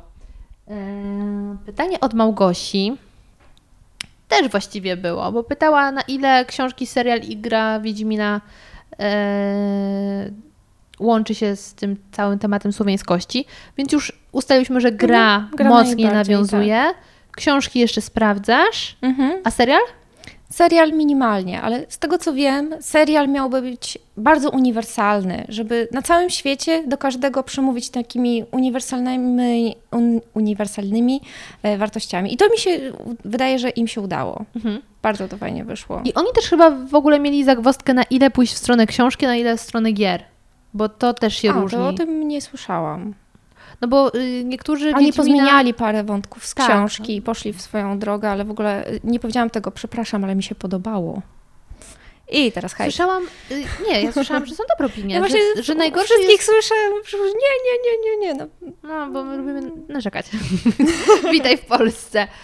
Ale słyszałam, że pierwszy odcinek jest najsłabszy, najbardziej się wlecze i taki nie dzieje się za wiele, bo trzeba wprowadzić, a że później już Nie wiem, ja byłam leci. tak podekscytowana, jak oglądałam pierwszy odcinek, że mi się wszystko podobało. O, widzisz. A może ja też przy... Poza tym zaczyna się od y, walki z Kikimorą, więc nie. My Słowianie. E, No i pytanie od Hani. Czy jest możliwy powrót do rodzimowierstwa i starych obrządków Słowian? Chodzi mi bardziej o to, czy więcej ludzi zainteresuje się obchodzeniem starosłowiańskich świąt nie tylko na zasadzie odtwórstwa, ale także w prawdziwym życiu. Hmm. Moim zdaniem, moim zdaniem jest możliwy, bo ta, y, ta religia jest bardzo kusząca, jest zupełnie inna. A nazwałabyś to religią? Tak, no jest rodzimy Kościół Polski już od wielu, wielu lat, jest A, zarejestrowany i są ludzie, Okej, którzy okej. naprawdę są w tej y, religii. Mm, Okej, bo ja pomyślałam o Słowianach, w sensie mitologii, ale to rodzimowierstwo... Rodzimowierstwo, no to jest właśnie powrót do tych y, dawnych wierzeń. A, okej. Więc y, Dobrze. moim zdaniem zgadza. jest to możliwe. y, No jest, to jest zupełnie inne wyz, wyznanie, wyznanie niż chrześcijaństwo. Nie klęka się przed bogami, tylko okazuje się im szacunek. Natalia chyba o tym mówiła, prawda? Ona mówiła, że coś takiego jest, tak, ale nie tak, byłabym tak. w stanie stwierdzić, ile tam może być członków tego kościoła. Też nie wiem, ile jest członków. Wiem, że się to rozwija, ale moim zdaniem e, powinno to bardziej pójść w stronę uwspółcześniania, bo widzę po zdjęciach na grupach, jest bardzo dużo grup słowiańskich, gdzie właśnie takie związki wyznaniowe dzielą się tymi zdjęciami z obrzędów, że jednak widzę jakby stylizowanie na stare czasy, a na przykład Ola Rozmus, autorka książek Okrutnik, e, wzięła e, ślub mieszając wszystkie tradycje. Wzięła ślub słowiański w sukience współczesnej. O tym pisała Monika z Bewildered. Bardzo mnie to zachwyciło, bo to jest właśnie o to chodzi. Nie, nie damy rady wrócić do przeszłości. Fajnie by było iść do przodu. I widzę, że trochę, trochę ludzie zaczynają to jakby mieszać. To jest super. Więc myślę, że jest szansa, ale no nie jestem prorokiem. Um, trzymanie się takich starych obrządków przywodzi mi na myśl, jak się, mm, jak Żydzi obchodzą. Jak się nazywa u nich to ten dzień, sobota chyba. Sabat? Właśnie to jest, sabata jest w soboty u nich, nie? Czy w niedzielę? Soboty. W soboty. I jak ja się dowiedziałam, jakie są wtedy zasady, że na przykład nie wolno zapalać światła tego dnia e, i nie można używać, rozpalać ognia, dlatego też nie można zapalać światła, bo nie można Mhm. zapalać ognia, rozpalać. I to oznacza, że też nie możesz używać gazówki. Mhm. I jakie tam są, To wiesz, patenty, jak dopasować się do wymogów starych obrządków we współczesnym świecie. Na tej zasadzie, że instaluje się specjalne mm, włączniki świateł, które wiedzą, o której godzinie się włączy, które się wyłączy. jest uwspółcześnianie. No, że są specjalne garnki, które ci po prostu trzymają przez cały ten dzień temperaturę i dlatego tego dnia się głównie jadania jednogarnkowe i tak dalej, i tak dalej. No, jak słuchałam tego, byłam pod ogromnym wrażeniem, ile się wysiłku wkłada, chociaż właśnie ze względu na technologię już Trochę utrzymać łatwiej, tą tradycję. żeby tak? utrzymać tę tradycję, bo tak mocno się w to wierzy. Fantastyczne. Sza- ogromnie szanuję zaangażowanie ludzi w takie rzeczy, bo uważam, że w ogóle dopóki nasze działanie bezpośrednio nie krzywdzi innych ludzi, no to kibicujmy sobie nawzajem, nawet jeśli mamy inne Oczywiście. patrzenie na daną sprawę. To jest w ogóle fantastyczne, kiedy każdy chce być sobą i dostrzega to, co mu bardziej klika, to, co mu Tak. bardziej pasuje, tak, w wierzeniach. Bo to jest tak samo jak uprawianie sportu, tak? Wszyscy dążymy do... Chce, chcemy być zdrowi, tak? Rozruszani. Więc jeden wybiera bieganie, inny wybiera yoga, trzeci idzie na siłownię. To tak samo jest z religią. No, powiem ci, Auć! Teraz hejt. a tam hejt. Dość kontrowersyjne, bym powiedziała, określenie, ale oddające w dużej mierze Chociaż całą sprawę. Każdy ma swoją drogę i fajnie jest, czym żeby się dobrze czujesz, tak rób. Tak jak robi. Tak jak Mm. chce. Właśnie, bez narzucania swoich Tak. wierzeń. No dobrze, a powiedz mi, czy e, jest jakaś postać z mitologii słowiańskiej najbliższa Twojemu sercu, z którą się na przykład, na przykład utożsamiasz? Em, nie tyle, co się utożsamiam, ale bardzo dużo mam sympatii do Horsa, czyli do, do Księżyca. Jednak Księżyc jest bardzo Horst bliski. to jest księżyc? Horse to jest Księżyc. Myślałam, że coś z koniem. Bardzo mi się podobają Twoje skojarzenia, są świetne. No dobrze, bo tak jestem bardziej do Luny przyzwyczajona. Ale... Widzisz. I ksi- księżyc jest nam kobietom bardzo bliski, te fazy księżyca i to Co, jesteś Ezograżyną? Uuu! Dla Pozdrawiamy Ezograżyny. e, dla niewtajemniczonych ostatnio w internecie, na, na Instagramie wybuchła bardzo wielka drama e, odnośnie do ezograżyn i tego, że jeśli kobieta wierzy w bliskość natury, to nie jest feministką. I... Ach, problemy pierwszego świata, naprawdę. Dramy. Dramy. Dramy. Dramy rządzą lajkami, nie dajcie się. Dramy. To prawda, że lajki. Yy, Oczywiście. rządzą. To Znaczy jest dramy y, tani chwyt y, w social media. Zrobić dramę. Mm. No to powiem, że jest mi przykro, bo nie zrobiłyśmy dramy. No. Chciałam, chciałam, starałam Słuchaj, zróbmy jakąś, wymyślmy coś. Teraz zależy ten, szklanki polecam. No dobrze, wydaje mi się, że porozmawiałyśmy o wielu, zahaczyłyśmy o wiele wątków. Czy jakiś wątek może pomyli, pominęłyśmy? Nie, wydaje mi się, że poruszyłyśmy wszystko. aż Niebo i ziemię. Niebo i ziemię. I I Horsa. Jokera, i Horsa. Wszystko było. Dobrze, no to yy, moja droga, ja serdecznie wszystkich zapraszam na Slavic Book. Yy, Zapraszam, również. Ja z przyjemnością sięgnę do książek, które poleciłaś mi. I fascynuje mnie motyw suprozy, Subrozy. Mhm. yy, także koniecznie muszę przeczytać, ale też Spodoba Ci się. to drugie nazywało się Dary bogów. Dary Bogów też yy, przeczytam.